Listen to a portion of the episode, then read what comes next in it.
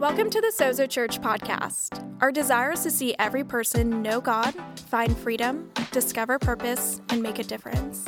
We hope this message inspires and encourages you today. Enjoy. All right. If you have your Bibles, why don't you go with me over to the book of Luke, Luke chapter 7. And um, we're in this uh, collection of talks called uh, A Meal with Jesus. A Meal with Jesus. If you were here last week, uh, you were able to be a part of the begin- beginning of this journey. And really, what this is, is this, is that for the next few weeks leading up to Easter, uh, we're going to be talking about the different meals that people shared with Jesus. The, these meals are more than just metaphors. These meals that people shared with Jesus, they're a window into really the character of God, the nature of God, what Jesus is all about, and uh, they're more than just they're more than just meals. It's more than just bread and wine or some meal around the table. These are moments where we get to take a glimpse into the heart of god his heart for humanity. These these meals are really messages. They're messages of grace. They're messages of community. They're messages of mission and what his kingdom is really all about. Really it's his message of love for humanity. And, uh, and, and, and really last week if you missed it man, I had such a good time communicating God's word. If you missed it, go to the YouTube channel go to, go to our podcast and check it out. But um, really, we're taking these next few weeks as we lead into Easter. And my goal is this, is that as we look at Jesus, as we look at these meals that he shared with both crowds and individuals, that we would fall a bit more in love with Jesus. Uh, you know, we say this at our church. We say Jesus is our message. Uh, we're, we're not a political party at our church. We're party free zone. Uh, we don't push a certain agenda. We push one agenda. It's the, the agenda of Jesus Christ. He is our message. It is the grace of God. Come on, at least one or two people are thankful that they're part of a church like that. Jesus is our message. We're all about Jesus here. We make much of Jesus. This isn't built around a personality named Jason Laird. There will come a day whenever I'll no longer be the pastor of this church. Someone probably better looking than me will become the pastor of the church. Doubt it. But anyway, uh, that's another sermon. But this church is not about me. This church is not built around me. That's why you see other people do different, different parts of our service. We're, we're building this church on Jesus, by Jesus, and for Jesus. And when a church is built like that, the gates of hell will not prevail. He is the foundation of our church. And so Jesus is our message. And so Today we're going to go over to Luke chapter 7. I read this uh, these few verses of scripture last week and I'm going to pick back up on this and then go to the next little passage right behind it. But we we read this last week in Luke 7 verse 33. They'll throw it on the screen for you. For John the Baptist didn't spend this is Jesus talking. For John the Baptist didn't spend his time eating bread or drinking wine and you say he's demon possessed. He's possessed by a demon the Son of Man, that was Daniel, I think it's chapter 7, referred to the Messiah that would come, a messianic prophecy, uh, which is G- about Jesus, that he would be referred to as the Son of Man. Not just the Son of God, but the Son of Man. So he's saying, but the Son of Man, or me, on the other hand, I feast and I drink, and you say he's a glutton and he's a drunkard. Probably watches a lot of uh, Food Network, right? And a friend of tax collectors and other sinners. But wisdom is shown to be right by the lives of those who follow it.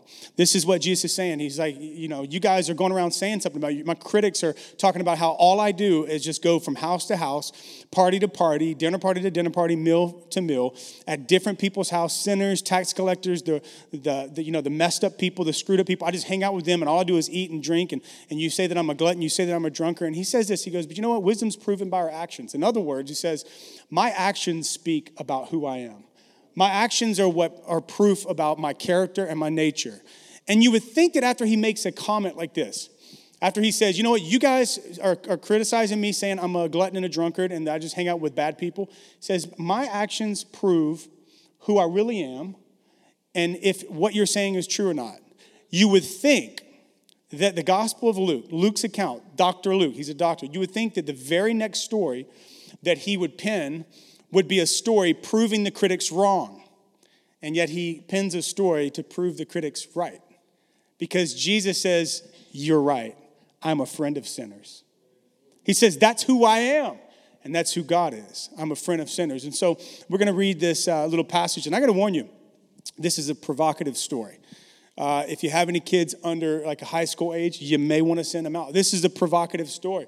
Uh, this story is very sensual. This so- story uh, is, is, man, probably one of the most uh, controversial stories in Jesus' ministry. There's been people that have even written about this account and about this story and the others in the Gospels that are very similar and have questioned a lot of things about who Jesus was. And as you'll see in this particular meal that Jesus shares with a group of people, that's actually what they do. They begin to question the type of person that Jesus is because of what he allows to go down at a particular meal with an uninvited guest that shows up at his feet. It's the story that may, maybe many of you know as uh, the woman with the alabaster jar or the alabaster box. And here's how it goes like this it says in verse 36 afterward, after that moment where Jesus is having the, the conversation with the critics, says a Jewish religious leader named Simon asked Jesus to his home for dinner.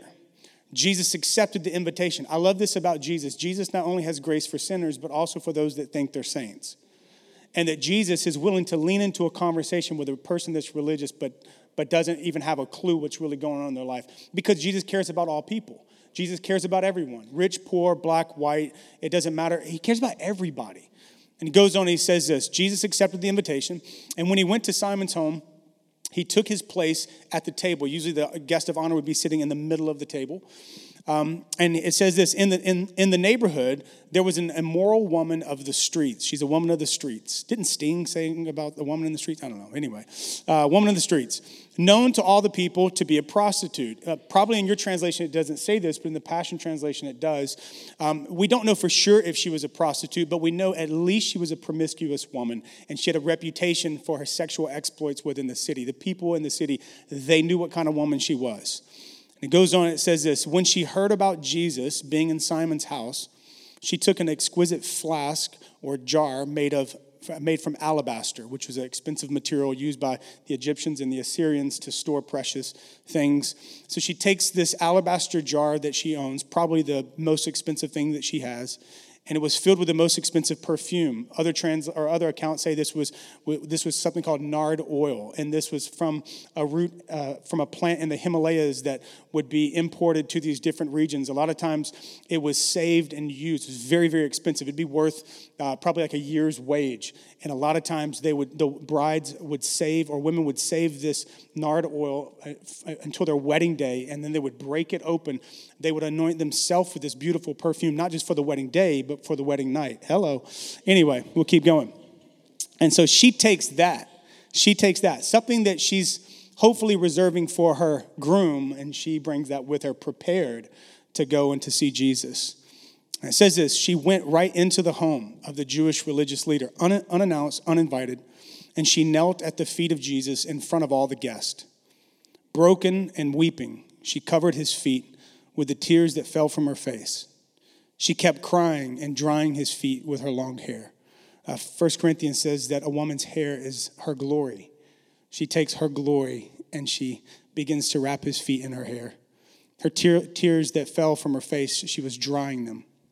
It says this Then she opened her flask of oil and anointed his feet with her costly perfume as an act of worship. This isn't an erotic act, this is an act of worship.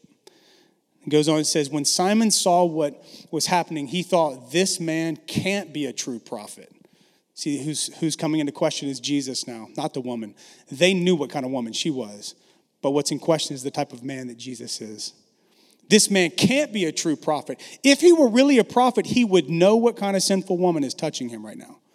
Now, listen, I'm sure for us to truly grasp this, you've probably read this before, but to truly grasp the, the just the scope of this scandalous scene, you, you, you got you got to just put this in in like imagine this like in our day and our time. Now, now, there's a guy named Tim Chester. He said this: Imagine you're at a dinner party.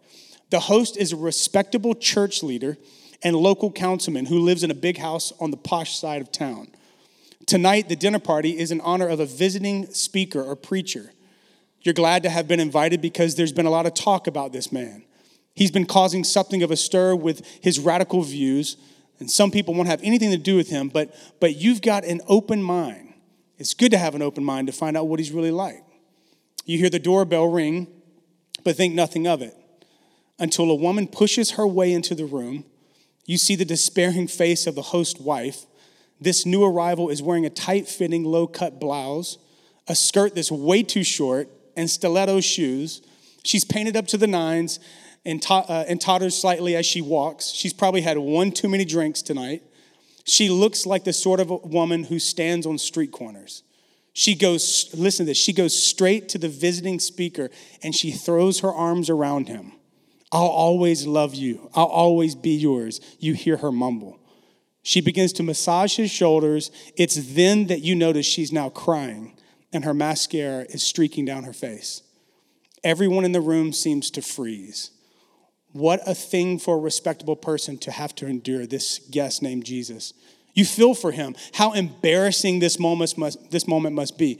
But instead of pushing her away, he reaches up and he puts his arms around her and he says something to her that sounds like this I'll always love you too. But he can't have said that. It's obvious what kind of woman she is. He can surely see it for himself. He ought to show some type of discernment as a wise teacher. She might think this is a come on to him, to her. Maybe it is. Maybe he is one of just another one of her customers. This visiting speaker clearly has big problems. So the host concludes, We have mistaken what type of man that this is. This is the picture. Like we probably, you probably never read the text like that, but this is exactly what's happening. This is a controversial moment, what appears to be this scandal that Jesus is involved in, that this woman from the streets walks in and begins to show him this level of hospitality that is completely inappropriate behavior. But I would submit to you, and this is actually the title of my message, that this is just another one of God's scandals of grace. This is how he rolls. This is the God of the universe, the God of humanity. And it shows us so many truths about who Jesus is. Now you, you have to understand that this is like this is like the Greco-Roman symposium type meal, where in this particular time of the day uh, in, in, culture, that these houses were built uh, with many open air spaces, especially the wealthy, like this man would have been, this religious leader. And a lot of times they would begin these meals like the Greco Roman culture, where a conversation would, would go for a very long time. Then they would cap it off with a meal, a beautiful meal to honor the guest that was sharing his new thoughts and ideas. Many times, because it was open like this, people from the streets, especially if it was a, a, a person that was a, a social kind of, a, you know, a social buzz around them, like there's a new teacher in town, many times all of the people would come on the outside, even if they weren't invited. They'd come and they'd, they'd stand on the outskirts of the house and they'd listen in to what are the new ideas and concepts that this teacher is saying especially this guy Jesus, because he's been going around doing signs and wonders and miracles and feeding hungry people, and he's been teaching these new concepts. So there's a buzz around this figure named Jesus that is supposedly the new prophet and rabbi in town. I would imagine that there was a lot of people all around that house, and this is just my imagination. But many times uh, at rich houses like this, the poor would come and they would hang out right around these wealthy people's house, hoping for leftovers. And so you can imagine how this woman, she's probably, she's probably just in the crowd and she's looking in and she's listening to this long conversation between Jesus and Simon and whatever guests, other guests were invited there. She's listening and she's hearing and she begins to just think, I'm going to go in there and I'm going to, I'm going to, to honor him. And she walks into this place and she just comes in there and she goes straight for him and she gets down on her on her knees behind him. These were semi recumbent type ways that they would sit and recline with their legs and feet behind them at the table on little cushions on the ground. And so Jesus would have been facing Simon like this with his legs behind him, his feet behind him. And she comes right in, does not talk to anyone. She interrupts the dinner party and she gets down at his feet. And Jesus' back is to this woman and she begins to kiss his feet.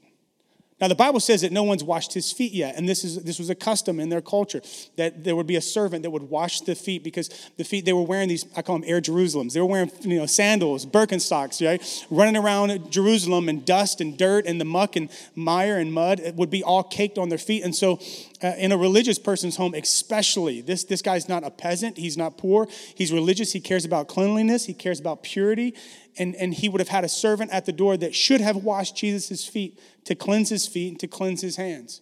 But no one did that. So she comes in and she gets down at his feet and she begins to kiss his feet. Through the dirt on his feet, she is kissing his feet. She begins to weep and cry so much that it begins to wash the dirt off of his feet. Can't you imagine? No one in this room is saying anything at this point. Like Simon is just like eyes this big. His wife is, you know, in the other room panicking. He probably has a paper bag, like hyperventilating, you know, like what is going on here? And she starts kissing his feet and she takes this oil and she, the room has been filled with a, a, smell of beautiful, like Mediterranean food. And all of a sudden, she cracks open this expensive perfume and the atmosphere changes. Do you know that your worship has potential to change an atmosphere? She begins to just wash his feet and she's anointing his feet. And all in this moment, it's unbelievable because the people in the room have got to be thinking, like, how does he know her? How does she know him? Like this is like this seems like this is something that maybe they have going on. Like, and so everyone begins to question. We know Simon's questioning it. He doesn't say anything, but in his mind, he's questioning what type of woman is this? Actually, he says, No, no, no. What type of man is he? We know what type of woman she is. And he begins to question the integrity and the character of this religious man named Jesus. He's supposed to be a prophet. If he's a prophet, he should know exactly what type of woman she is. And I think the message that Jesus is trying to teach in this moment is this is that God God has grace for all people and grace makes space for sinners. Grace always makes space for sinners and I think the lesson he's trying to say is God's grace creates space for broken people. If you don't like the name sinner, if that label is too strong for you, it's broken people. And we're all broken people. We're all sinners. We all fall short of God's glorious standard. And Jesus comes on the scene with a, this religious guy who, these religious people, listen, their house was an extension as a religious Pharisee. Their house and their table was basically an extension of the altar. And the only people that could come to their table were people that were clean and were pure. A woman like this is not accepted. She is not included. She would never be invited. And Jesus, in this moment, he's got his back to her and he's just looking at Simon. And I think that just knowing Jesus, he's thinking, this is a moment I'm about to preach a message to this guy, Simon, and he's going to have something exposed in him. He's questioning my character, but now we're going to use this moment so he can question is on. This is what religious people do. Religious people do not like creating space for people that are not like them. See, the table represents for the church, the table represents the altar. It represents the space where, where the divine meets humanity, where God comes into contact with men and women, broken, flawed men and women. I wonder if our church will be a church that creates space for sinners. I wonder if we'll be a church, if we'll always be a church that says we're not going to act like we've got it together. We're not going to act like we're perfect. We're not going to act like we're all clean and we have no dirt in our lives. We're not going to act like we have no issues. Are, we going to be the people that act like that? Or are we going to be the people that say, I understand that if it were not for someone creating a space for me, then I'm no, I'm no better than these people. And Jesus says, I'm going to show this guy, Simon, the type of people that I let come to my table.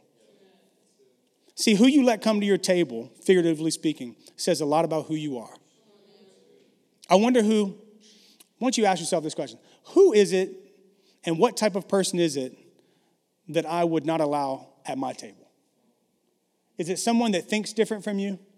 Is it someone that looks different than you? Is it someone with a different skin color or maybe someone with a different political affiliation? Is it the super right wing Republicans? You're like, I can't, I don't have any space for them at my table. Is it the very liberal left? Like, who is it that you have this proclivity to be judgmental and to see them through the lens of your own assumed perfection? Because Jesus says, that's just not how I roll, and that's not who the Father is like. That's not what my kingdom is about. My kingdom creates space for people that are broken, that are trying to figure it out. He says, I've got space for her, though you may not. I think about this time whenever I was uh, I was kind of getting a little religious. Um, I know that may be hard for you to imagine, but I was trying. I was kind of getting a little. You know, it's funny. The longer it's, it's interesting. The longer you you're, you're, a Christian, it's easy for you to think that you uh, that you're a good person. It's easy to think that you're you know you're this moral person that's better than other people. I don't understand how that even works. It should be the older you get, the more you you have a revelation of how much you need the grace of God. But ironically, as Christians, many times the longer we, we're in church, we start having these, these lens that we see people through. We begin to see them through our own assumed perfection, and we just begin to think that everybody is uh, down here and we're up here, and eventually they're going to get up here, but they're not yet, and so we're a little bit better. It's funny how Christians can do that. And I got to that place at a particular time in my life, and I was at this, uh, I was at Buffalo Wild Wings, and I was at the table with a couple of my friends, and this was back in the day when they would separate the bar from the restaurant, and uh, and they would actually allow you to still smoke in, in the bar area. Um, and so I was sitting at the table with my friends in the restaurant area because we're Christians and we don't go to the bar, right? And so I'm sitting over here, and and, and I'm at the table right there, and um, this girl, these two girls walk up to the table, and uh, you know, this girl, she's, she's like, she walks up smoking, which she shouldn't have been smoking in that particular area because we're in the, the Christian zone, right? Whatever. And, uh, and so she walks up to my table and she, she, she starts talking to us and they're like very flirtatious. They're like kind of hitting on us a bit. Who can blame them, you know? I mean, and, and this, this girl, she's, she's like, hey, um, um, we're going to be at the bar. If you, if you gentlemen would like to come over there and have a drink with us, you know, whatever. And so they walk off. And I remember in my heart, I was, I, I didn't say it, but I, I was pretty judgmental. Like, these girls, I know, what kind of, I know what kind of girls these girls are. I mean, I hope no one from the church sees me talking to these girls. That was going through my mind. And, um, and so she walks off, and then one of, one of the guys at the table, this guy, Mike Haviland, Mike looks at me. He goes, Man, he goes, Are you thinking what I'm thinking? I'm like, Oh, yeah. I'm thinking what you're thinking. He goes, okay, man, well, which one of us are going to tell him about Jesus? I'm thinking, oh, that's not what I was thinking. well, yeah, yeah, yeah, exactly. That's it. I was, I was, was interceding in my heart about the well-being of this precious daughter of the Lord, you know. Anyway, and um, and so I'm, I'm, I'm, sitting there and, and I was so nervous. I was like, I don't, I don't want to, I don't, like, you do it. No, they're like, no, you do it. We're like discussing the fate of humanity, you know, back and forth. Like, you do it, you do it, you do it. Like, very pastoral there in, in that moment, you know. And so we decided to choose straws. Literally, we decided to choose straws, like, who is going to tell these young ladies about the love of God? Like, how pathetic is that, right? And I lost. I lost. And I go to the bathroom and I'm like, I'm gonna go in the bathroom and kind of gather my thoughts before I go and I preach my best sermon, you know, on grace to these people or whatever. And I'm in there and I'm just like thinking and, and I'm like trying to figure out like how am I gonna talk to them? And I felt like God said, Why are you complicating this? Like it's not that complicated, Jason. Just just tell them about me and just tell them how much I love them in spite of their, their worst thoughts or their worst things that they've ever done. So I go in there. I remember walking through the Christian restaurant side towards the bar, the center side, and my friends look at me and they're like, thumbs up, and I'm like, you know. And I walk in there, and, and when I walk up to these girls, I start talking to them, and, and, and as I'm talking to these girls, I had such a sense of compassion that filled my heart in that moment.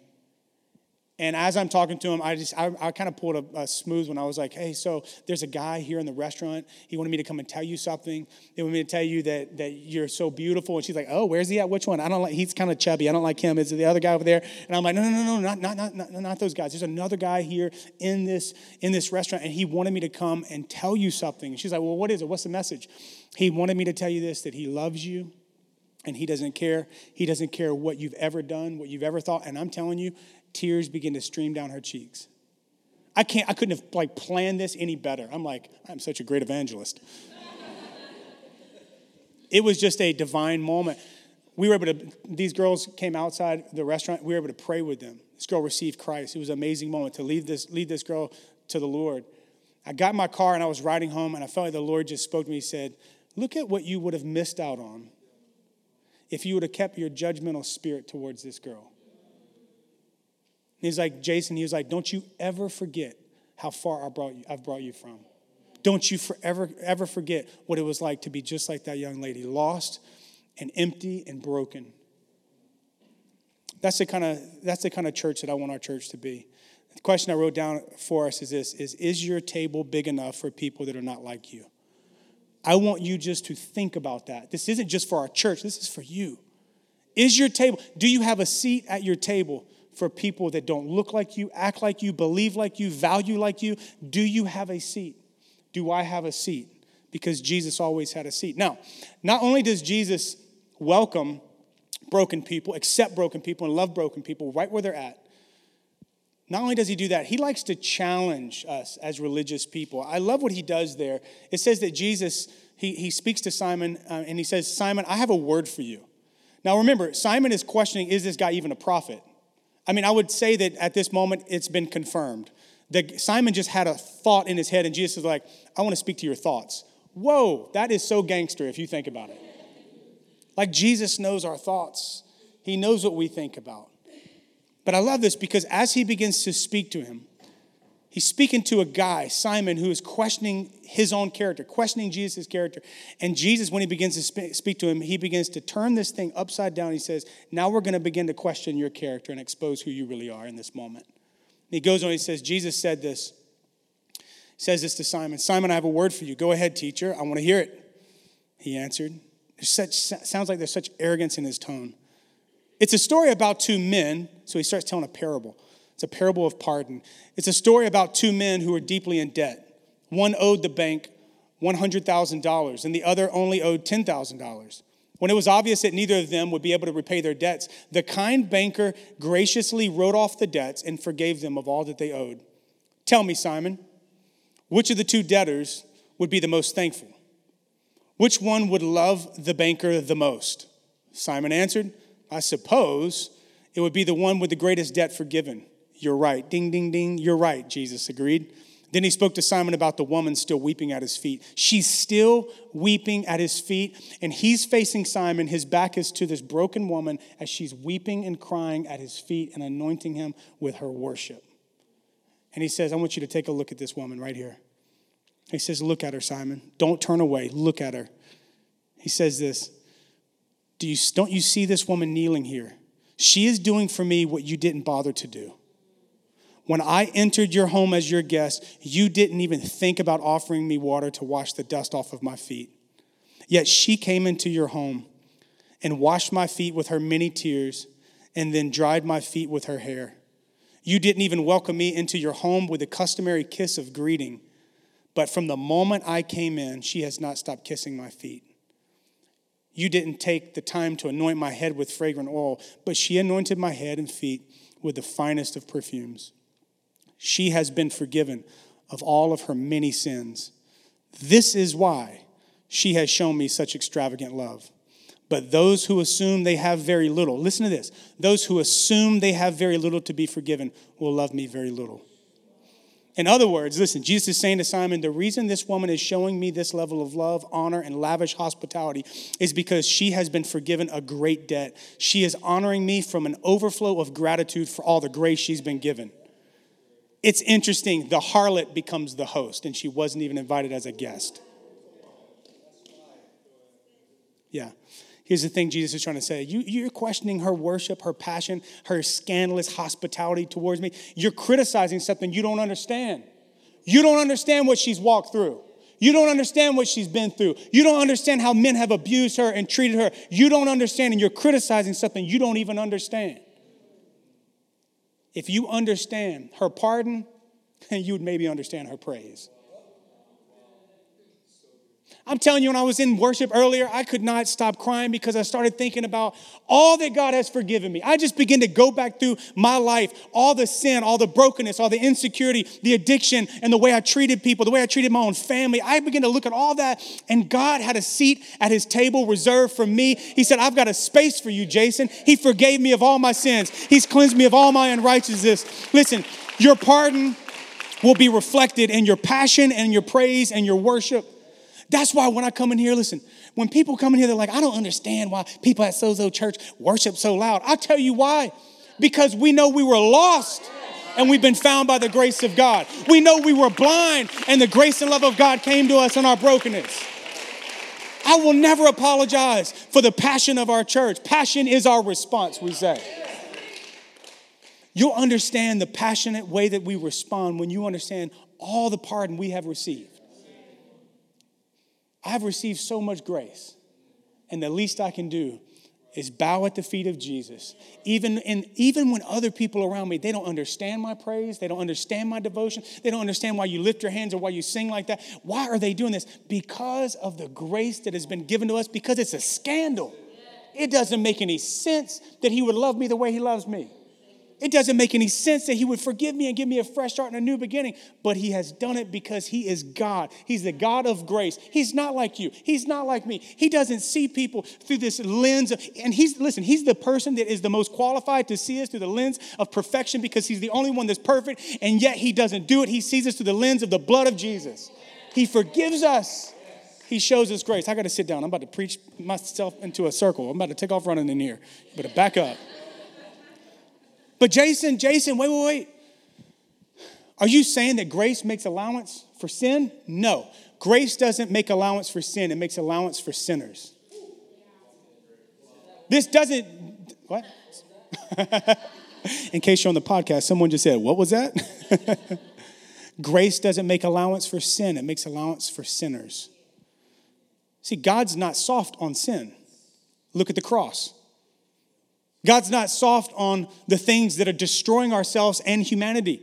He's not. Look at the cross. Look at what Jesus endured on the cross. For he bore all of our sins, he bore all of our iniquities.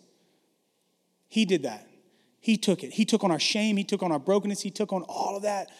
God is not soft on sin, but he has grace for sinners. He has grace for us because he understands us in our brokenness. You know, one of the reasons why Jesus lived on this earth so that he could be acquainted with your suffering, so that he could be acquainted with your temptation, he could be acquainted with your, the abuse that you've walked through. He knows. He knows, and he carried all of it on the cross. The weight of it he felt on the cross. Listen, righteous or religious people have a problem with grace because they assume that they don't need it. And this is the very thing that Jesus is pointing out to Simon. Simon, you assume that you have little to be forgiven of. And that's why you love me so little. That's why you didn't even give me a kiss on my cheek when I walked in. That's why you didn't, you didn't do the things that are required by the law. I'm a rabbi. You didn't even do what's required because you're sitting there in your self righteousness and your pride. He was like, But this woman that you think is so disgusting is actually exposing the disgust in your own heart. As you you think that you don't need any help from anyone. You have all your religious boxes that you, you check off and they make you feel better than other people. But you need as much grace as she needs. And if you knew how much grace you needed, Simon, maybe you would be worshiping me the way that she is. Yeah. Let me hurry up. I gotta, I gotta, I gotta wrap up here in a moment. In this moment, though, it's unbelievable because when you read the text, Jesus' back is to the woman this entire time he's talking. When he tells the pardon parable of forgiveness and he's addressing this whole thing, he's facing Simon Read it when you get a chance. He's facing Simon, he's talking to Simon, he's speaking to Simon's heart. He's speaking to Simon's thought. He's challenging his perspective. This is what this whole collection of talks is about, is to challenge our perspective. And Jesus is challenging Simon face to face. This is a theological gesture. When God is, when his face is towards someone, he receives them. When his back is towards them, he rejects them. And in this moment, Jesus is facing Simon, a theological position and posture of acceptance. And when he finishes, Simon does not humble himself and confess, You're right and I'm wrong. He stays there staring at grace in the face in arrogance. And, and in this moment, here's what happens Jesus does this He turns his back to Simon and he faces the woman in acceptance. He's making a strong theological statement is you you can't even humble yourself. She can't even get up off the ground. She's so humble. She knows how broken she is. She knows how much she needs me. And he turns away from Simon and he faces this woman. Oh, I love what happens. He looks down at her. Jesus says to this woman at his feet, he says, "Ma'am, all of your sins are forgiven. All of your sins, all of them. Everything you've ever done, I forgive you. You are pardoned. Your debt has been canceled. Imagine if there is a crowd that's standing around the outside of this house watching the most powerful sermon of the scandal of grace. He says, Ma'am, your, your sins, every one of them, I know all of them, every one of them, I've canceled the debt. They are forgiven. And then all the dinner guests said among themselves, Who is the, who is the one who can even forgive sins? Then Jesus said to the woman, Your faith in me has given you life. It wasn't your active devotion. It wasn't you coming in here and showing up and turning up at church. It wasn't you paying tithes and doing, no, it was your faith in me as what? I'm not just a prophet. Y'all were wondering if I'm a prophet? I'm a redeemer. I'm a forgiver of all debts. I'm the God of, he's saying, you know what he's saying? I am the Messiah. I am the Son of God. I am God in the flesh, and I came here to sit at a table with the worst of the worst to show them that I believe in them, that I care about them, that I have a plan for their life. This is Jesus. This is the gospel. He says, Your faith in me has given you life. Now you may leave and walk in the ways of peace. Shalom. That means wholeness. That means wholeness. Here's what, here's what he's saying Your life has been broken in pieces, but you've laid it at my feet. And, in, and you've put your faith and trust that I am your Redeemer. And now you can leave. You don't have to walk in pieces, you can walk in peace. I'm going to give you a fresh start. I'm going to give you a new beginning because I am your Redeemer. This is grace. Listen, last thing I want to tell you is God's grace gives a fresh start to people with a broken past. I, re, I, I have been like workshopping this last little phrase since last night, wrestling with it in my head. I've named it like five different things. And finally, I feel like God said, I, I have a message I want to share with, at least I sense this in my heart. God didn't speak audibly to me, but I sense that God wanted to say to somebody, somebody in here that you have a past that you're ashamed of. And God wanted to say, out of, through His grace, from this meal, He wanted to say this I have a fresh start for you. It doesn't matter how broken your past has been, it doesn't matter how shameful your current reality is. If you'll place your life at my feet, best seat in the house, if you'll place your life at my feet and you'll trust me with your heart and the broken pieces of your life, I will give you a fresh start and a new beginning. You see, this is grace. This is the scandal of the grace of God. Amen. Thanks for listening. Join us each week here on the podcast or live in San Francisco. Keep up with life at Sozo by following at Sozo Church SF on Facebook, Instagram, and Twitter. Have a great day.